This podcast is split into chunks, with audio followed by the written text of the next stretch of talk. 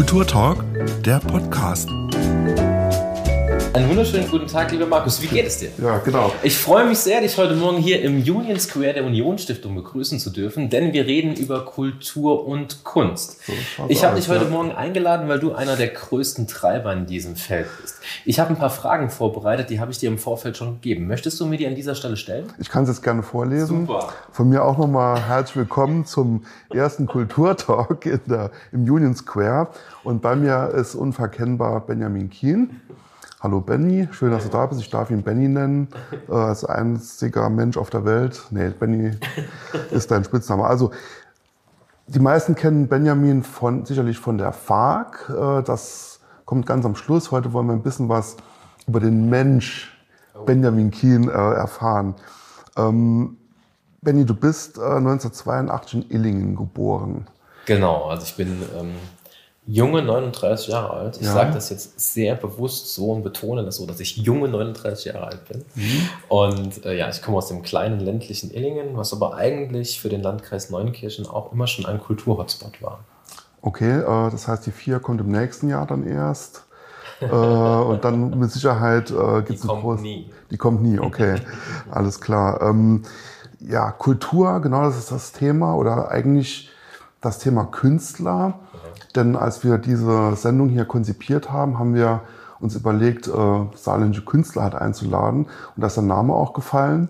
Und da habe ich mir überlegt, Mensch, der Benny, ist das eigentlich ein Künstler halt? Ne? Passt das? Okay. Und äh, da habe ich gedacht, eigentlich schon. Es gibt ein paar Sachen, wo ich ihn schon als Künstler bezeichnen würde. Ähm, zum einen bist du, würde ich sagen, ein Motivationskünstler. Kann man das sagen? Oh, ich glaube, es ist eine der wenigen Dinge, die ich kann, ja. Ja. Und äh, zum Zweiten ähm, bezeichnet sich selbst auch gerne als Fantast. Und das werden wir auch jetzt gleich mal beleuchten, was das heißt, wo da die Kunst drin steckt. Ich kann, ich kann das mit einem sehr, sehr schönen Zitat beantworten, und zwar aus dem Film Ready Player One. Und ähm, einer der Menschen, die diese, diese virtuelle Realität in dem Film Ready Player One erschaffen haben, der sagt, ich bin Fantast, ich erschaffe Welten. Und vielleicht ist auch das genau das, was mich zum Künstler macht. Ähm, ich versuche Welten zu gestalten, Zufluchten, andere Realitäten, einfach Räume, in die Menschen eintauchen können, um mal das zu vergessen, was sie jeden Tag belastet. Und wenn das Kunst ist, dann bin ich Künstler. Ja. Finde ich schon. ähm, aber wie ist das entstanden? Wie war, wann wurde der junge Benny zum Fantasten? Also ich meine, wir haben früher, vielleicht du auch, Hörspiele gehört und vieles ist in unserem Kopf entstanden, aber das macht ja noch lange nicht jemanden zu einem äh, Menschen, der, ja, um die Farkes nochmal zu zitieren, irgendwie auf tausenden von Quadratmetern äh, äh, ein verrücktes Event ähm, äh, startet. Wie ist das bei dir entstanden? Wann wurdest du zum Fantasten? Ich glaube, Fantast war ich schon immer. Ähm, meinen Eltern hat das nie so gut ge- gepasst, glaube ich. Ich war früher ein ganz, ganz schlechter Schüler, weil ich meinen Kopf immer in den Wolken hatte. Ähm, Dinge, bei denen ich Systeme verstanden habe, konnte ich gut. Was auch immer total toll war, das war Sachkunde, hieß das damals. Ähm, da hast du ja, tolle, fantastische Dinge gelernt. Ne? Wie macht man Glas, wie, wie macht man Stahl oder auch ganz tolle Geschichten von Untertage und von aus anderen Ländern. Und das fand ich immer cool. Ähm, aber anstatt diese Dinge dann eben auswendig zu lernen, habe ich sie immer weitergesponnen. Ähm, ich habe es früher geliebt, Was ist was Bücher oder die Enzyklopädie des Wissens zu lesen, mir die Bilder anzugucken und das Ganze weiterzuspinnen. Ähm, ich habe eben einfach immer Abenteuer geliebt. Andere Welten, Abenteuer. Aber ich habe auch nie gern gelesen. Das heißt, so meine Konfrontation mit echter Fantastik im Sinne der Literatur kam erst relativ spät. Ähm, tatsächlich im, im, im jugendlichen Alter, wo ich angefangen habe, ähm, erst richtig zu lesen. Trotzdem war ich immer schon ein ganz krasser Träumer. Und meine Eltern haben natürlich versucht, dass ich eine gute Schulausbildung mache. Ich kann das meinen Eltern auch gar nicht übel nehmen. Aber da ich immer den Kopf in den Wolken hatte und immer geträumt habe, ähm, ja, war das halt schwierig. Ich kann mich an, an Momente erinnern, eigentlich ziemlich glückliche Momente in meinem Leben, als ich auf der, auf der Wiese saß, habe Drachen steigen lassen und war vier bis fünf Stunden einfach in meinem Kopf unterwegs und habe mir Welten gebaut. Und insofern ein Träumer war ich schon immer. Und ähm, ich glaube, Fantast wird man auch nicht, sondern das ist man eh immer, so mhm. aus tiefstem Herzen. Da hat sich der Begriff ja auch äh, gewandelt irgendwie. Also früher hat man, wenn man, wenn jemand ein Fantast war, eher gesagt, das war äh, ein Träumer, ein Schaumschläger. Ähm, heute hat sich dieser Begriff ja schon ein bisschen anders etabliert, auch was das Thema der Fantastik angeht. Da stand ja auch äh, gerade so äh, als das entstanden ist mit, mit Rollenspielen und so Ende 70er, Anfang 80er Jahre, ja auch stark in der Kritik, dass es, ähm, also wir wollen jetzt gar nicht über diese ganze Teufelsanbeter-Geschichte sprechen, aber dass es Leute auch äh, abhält. Kannst du gern mit mir machen. Ja, dass, dass es Leute auch irgendwie, dass, dass Leute sich in ihren wie du es beschrieben hast, Träumen verlieren und so weiter. Das hat sich heute gewandelt. Also man hat, man erkennt auch, dass äh, diese Menschen absolut wertvoll sind mit ihrer Kreativität. Absolut. Also okay, jetzt, jetzt ähm, Moment, ich muss kurz meinen Charakter wechseln. Ja. Also ähm, Fantastik an sich hat eine unwahrscheinlich große Wirtschaftskraft entwickelt. Das ähm, haben wir spätestens erlebt mit ähm, Tabletop-Rollenspielen. Damals war es aber, aber doch noch eher zurückhaltend ne, für eine gewisse ähm, nerdige Szene. Und dann kam das Ganze natürlich auch immer mehr geschattelt über die Popkultur, über, über ähm, Rock und Metal. Ich erinnere an The Bard Song oder ähnliches von Blind Guardian, ähm, wo dann plötzlich Literatur auch wieder mehr in den Fokus rückte. Ich erinnere an, an 80er Jahre Filme, die unendliche Geschichte und so weiter und so fort ähm, Der dunkle Kristall, Krull und so weiter. Ähm, äh, das Labyrinth. also wirklich Filme, die die ähm, Zeiten und Genre geprägt haben.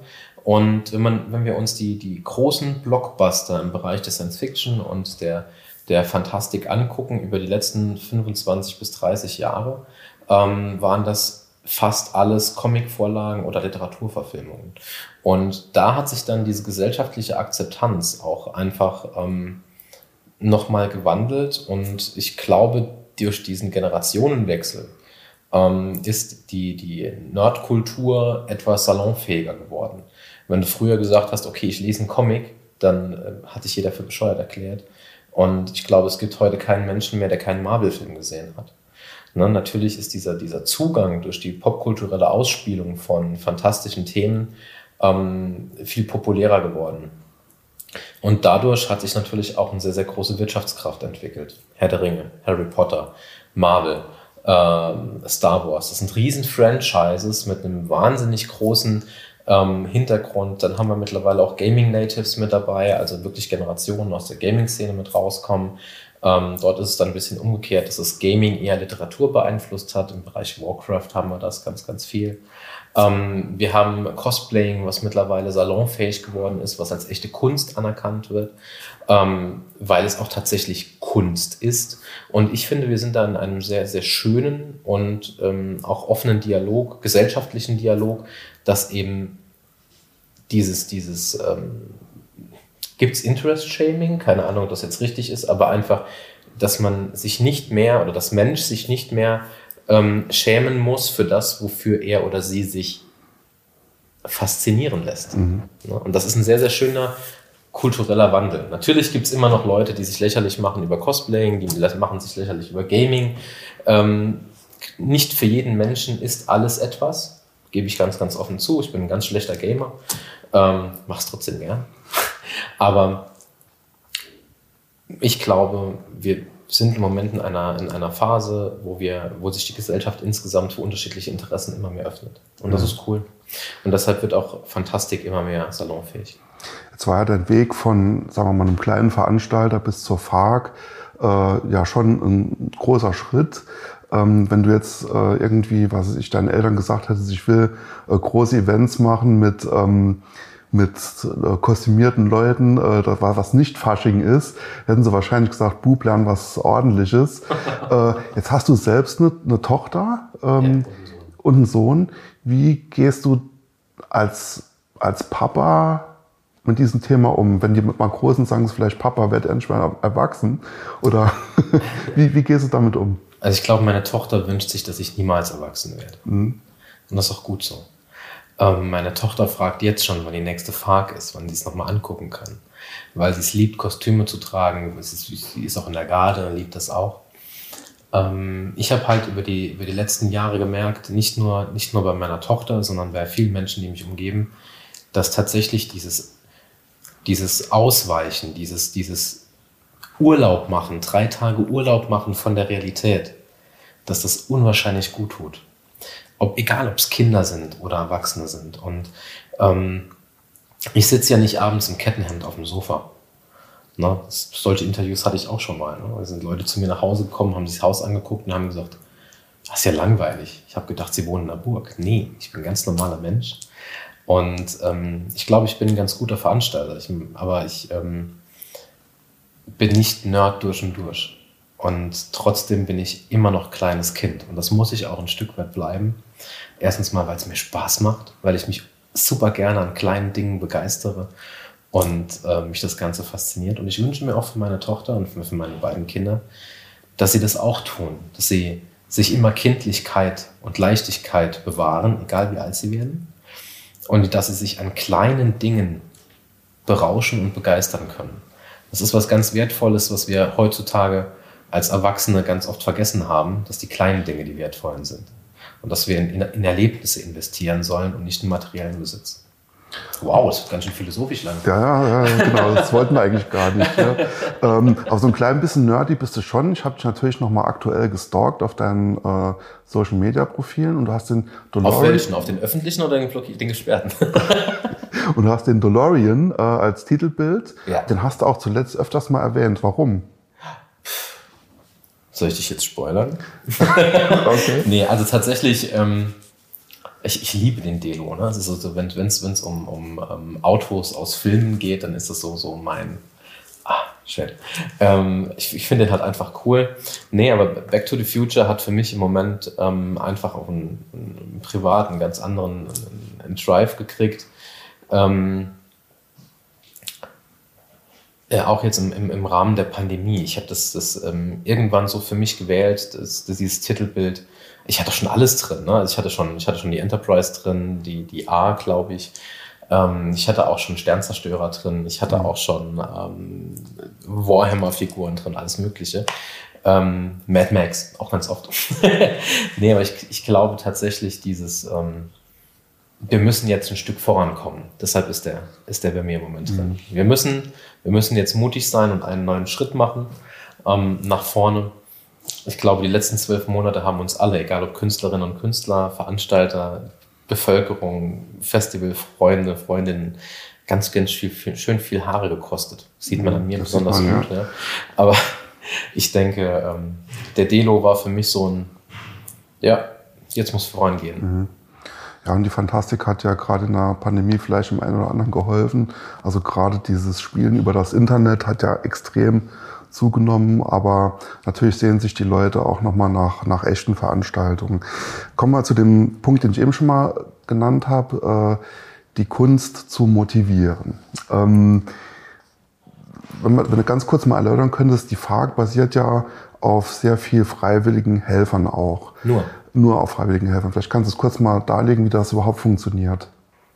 Ja, ich glaube, das hast du schon am eigenen Leib erfahren. Ne? Also ähm, wenn ich wenn ich sage, Mensch, Markus, ich mache da, mach da was Cooles für Kids, es kriegt niemand Geld, aber du kannst dabei sein und das ist geiler Scheiß, dann machen mhm. die meisten Leute mit. Ja. Natürlich ist, ähm, wir haben schon eine gewisse Fluktuation und ähm, Motivation ist auch immer etwas, was von Lebensphasen abhängig ist.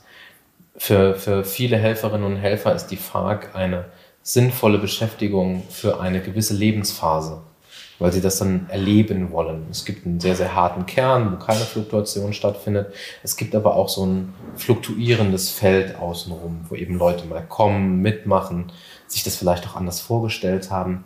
Ähm, für manches Leute sind auch meine ähm, Motivationsreden total nervig. Aber trotzdem mache ich es. Ich versuche die Leute wirklich davon zu überzeugen, selbst wertvoll zu sein und etwas Wertvolles zu tun. Denn das ist aber, ich glaube, auch so ein gesellschaftliches Phänomen. Ich kenne ganz viele Menschen, die unwahrscheinlich wertvoll sind äh, in ihrem Sein, in ihrem Tun, aber ihren eigenen Selbstwert gar nicht so sehen.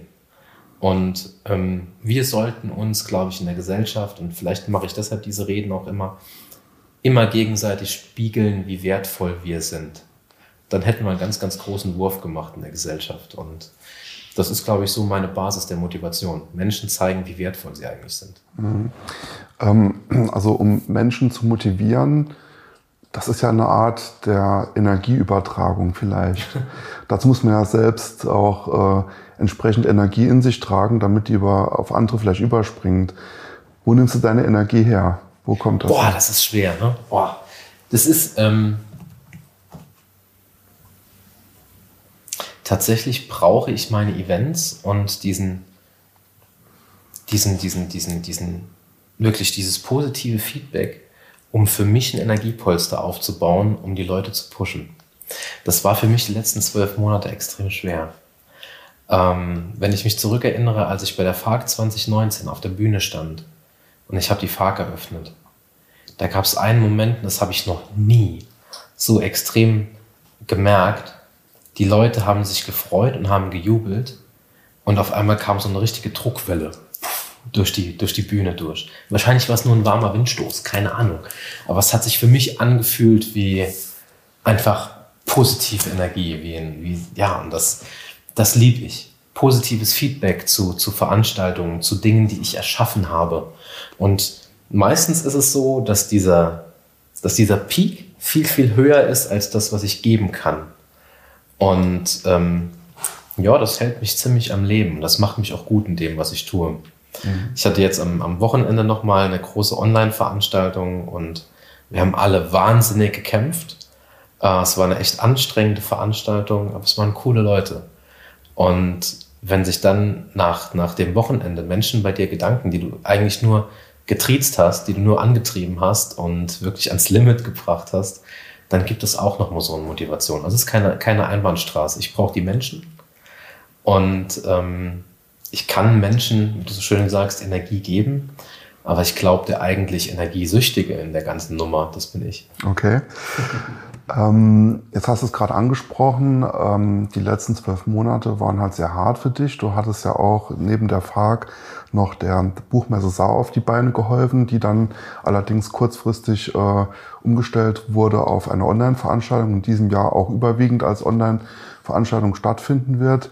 Und jetzt steht natürlich, äh, die ersten Blümchen kommen raus und äh, die, äh, die Tage werden heller und wärmer. Das heißt, äh, das sind doch jetzt schon zwei Jahre vorbei. Die nächste FARC würde anstehen, theoretisch.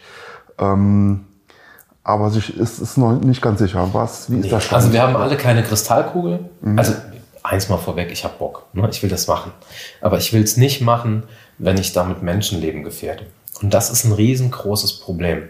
Denn wir werden wahrscheinlich bis August keine hundertprozentige Sicherheit haben können. Aufgrund von Nichtverfügbarkeiten von Impfen, äh, Impfungen, von Mangel an Medikamenten. Ähm, Hygienekonzepte sind sehr teuer, es hält sich auch nicht jeder dran. Ähm, das ist im Moment eine ganz, ganz krasse Abwägungsphase. Wir haben, ähm, wir werden das auch im Vorstand des angeschlossenen Vereins besprechen. Wir werden Umfragen machen mit unserer Community.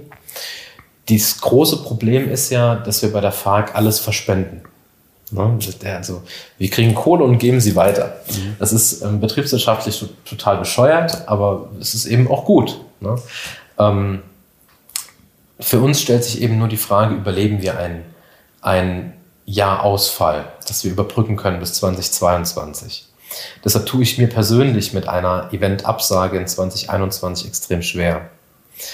Ähm, da wird sich auch innerhalb der nächsten vier bis fünf Wochen für mich vielleicht ein bisschen Realität einstellen. Vielleicht wird es besser, vielleicht wird es schlechter. Ähm, Fakt ist, dass ich mit der FARC weitermachen will, weil die FARC ist was Gutes. Und wie eben schon angesprochen, die Menschen freuen sich drauf. Meine Tochter fragt danach. Jede FARC war bisher anders und wir werden Konzepte finden, um mindestens was Kleines Digitales dieses Jahr zu machen, wenn nicht was Großes Geiles. Und wenn wir jemanden finden, der uns unterstützt und trägt oder ein Crowdfunding es uns ermöglicht, 20.000 Euro aufzutreiben, dass der Verein bis nächstes Jahr überleben kann, dann wird es 2022 auch eine Fahrt geben. Mhm. Und ähm, ja, das weiß ich aber alles noch nicht. Und deshalb kann ich an dem Punkt einfach nur positiv bleiben und sagen, wir gucken und geben unser Bestes. Ja, vielleicht kommt an der Stelle auch nochmal Energie zurück. Ich meine, ihr habt ja wirklich äh, in den letzten Jahren, also nicht nur ähm, ja, die Besucher happy gemacht mit der Veranstaltung an sich, sondern auch für den guten Zweck gesammelt. Vielleicht kannst du das nochmal ganz kurz erläutern, was die FARC sammelt und wofür sie eigentlich. Äh, also die FARC ist prinzipiell ähm, Deutschlands und Europas größtes Charity-Event. Das bedeutet, wir stellen ein Riesenevent auf die Beine, ein, eine Comic-Convention sozusagen, die alle Spielarten der Fantastik mit bedient, von Science-Fiction über Endzeit bis hin zu Cosplay und ähm, auch Literat literarische Sparten, oh, das war schön verhaspelt, literarische Sparten, literarische Sparten abdeckt, jetzt habe ich Und ähm, die FARC ist das größte Familienfest der fantastischen Szene. Mhm. Das Gute ist, dass wir das Ganze barrierefrei gestalten. Nicht nur was die ähm, Ausprägung von Mobilität angeht, sondern auch was ähm, finanzielle Möglichkeiten angeht. Das heißt, zur FARC können alle Menschen kommen, ohne Eintritt zu bezahlen. Aber worüber wir uns wünsch, äh, freuen ist, oder was wir uns wünschen ist, wenn die Menschen spenden. Denn überall stehen Spendenteams. Die sammeln dann Münzen und Scheine im Idealfall. Dieses Geld tragen wir zusammen und verspenden es am Ende der Veranstaltung an wohltätige Institutionen. Und ähm, damit haben wir so knapp eine halbe Million über die letzten paar Jahre umgesetzt und verspendet mit verschiedenen Veranstaltungen, aber eben auch zum Großteil mit der FARC. Das Gute bei der FARC ist, dass wir durch dieses Konzept allen Menschen ermöglichen, teilzuhaben an etwas Tollem. Ähm, egal wie groß der Geldbeutel ist, dass Kinder abtauchen können in fantastische Welten. Und am Ende des Tages können wir noch ganz, ganz viel Geld spenden. Und ja, das ist eigentlich die absolute Win-Win-Situation geilen Scheiß gemacht und damit was Cooles getan. gut, dann hoffen wir, dass, es, dass das gut geht. Also wie auch immer jetzt äh, die, die Richtung sein wird, ob ihr es jetzt verschieben müsst oder wie auch immer, dass euer Verein noch weiter bestehen kann. Wo kann man sich da informieren, wie der aktuelle Stand ist?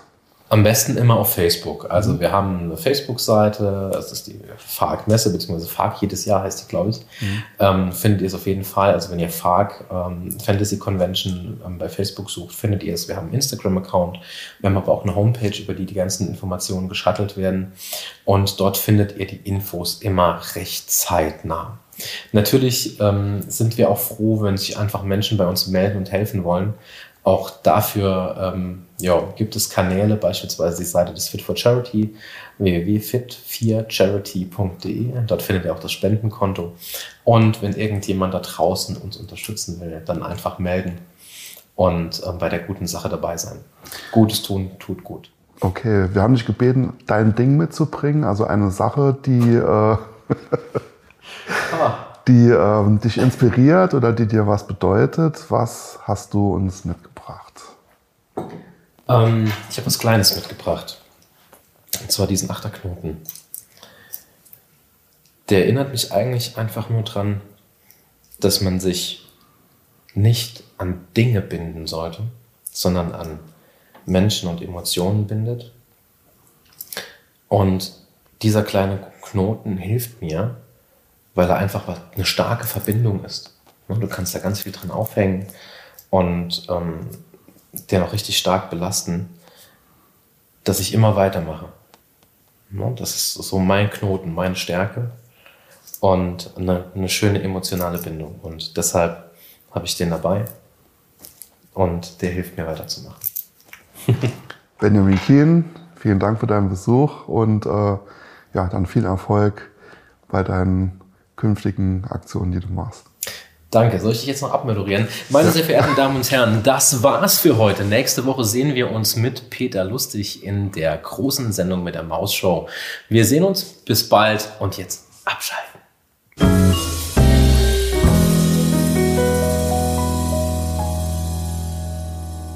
Das war der Kulturtalk. Diese Folge gibt es auch zum Ansehen auf YouTube. Wir hören uns nächsten Mittwoch wieder zu einer neuen Folge.